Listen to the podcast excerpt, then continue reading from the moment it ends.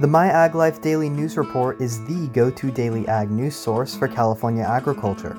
The hour long daily news report can be heard every Monday through Friday at 5 a.m. and is available on demand with the My Ag Life app.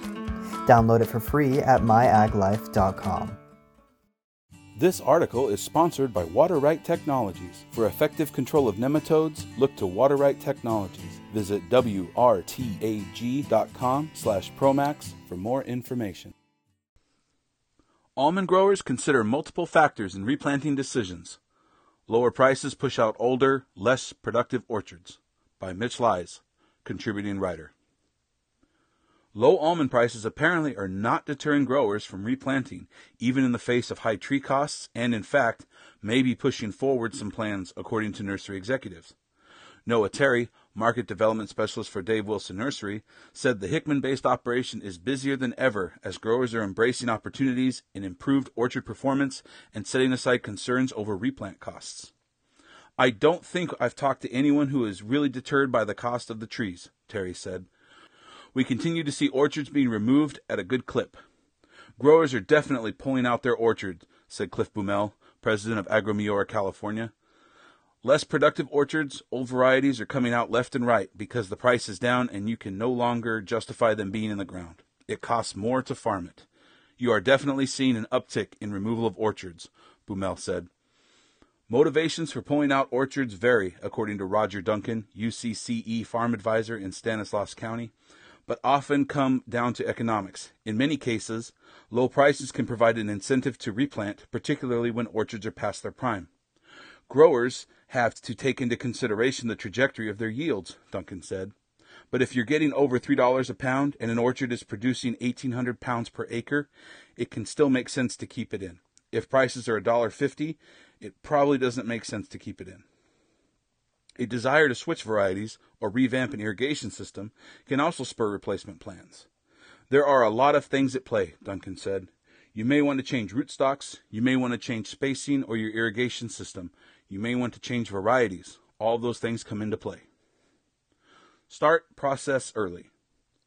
Regardless of why a grower chooses to replant, sources say it's important to start the process well before putting trees in the ground.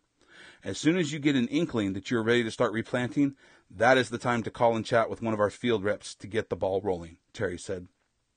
You don't want to wait until December, for example, to try and order bare root trees for that same year. We aren't going to have the sizes we aren't going to have the quantity you want. Soil and water sampling also should take place early in the process. And when testing soil, Duncan said, it is important to dig deep. I always suggest that folks sample down to 5 foot depth at 12 inch or 18 inch increments, Duncan said. And do that in areas that are good and areas where you have some trouble spots. If you are only sampling the top foot or so, you really don't get a good picture of what's happening beneath it. And there could be changes that have occurred through the years. You could have changes in pH. You could have areas where salt is accumulating below the root zone. So it is important to sample the deeper profile, he said. Soil sampling to a depth of 5 feet also can help determine if there's a need to physically modify the soil. Modifications that can be critical to improving drainage, an important factor in long term health of an orchard. Even though you may be using drip and micro sprinkler irrigation, it is very important to have good drainage well beyond the root zone, Duncan said. These physical modifications are really key to improving your future orchard performance. Rootstock selection. A working knowledge of a soil's composition and the presence or absence of any pests also is a critical factor in choosing rootstock appropriate for a site, Duncan said.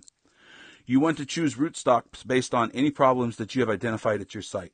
If you have multiple problems, then it becomes more difficult because you have to find a rootstock that has a range of tolerance for different soil and biological problems. But then there are a lot of orchards that don't have those problems, Duncan said. In that case, you might want to pick a rootstock that's a little more vigorous or a rootstock that has a better root anchorage. In case of high soil pH or high salt or alkali soils, peach almond hybrids like Hansen, Nickels, Bright's Hybrid, Titan, and Cornerstone have been shown to perform well, along with Viking and Empyrean 1, Duncan said. In the case of poorly drained soils, Duncan noted that Nemaguard has not performed particularly well. Plum rootstocks, on the other hand, have been shown to be fairly tolerant to heavy soil. In the case of heavy ring nematode pressure, growers should look for rootstock that is tolerant to the pest, Duncan said, such as Viking or Guardian, or even Lovell. And of course, you would make the decision to fumigate as well.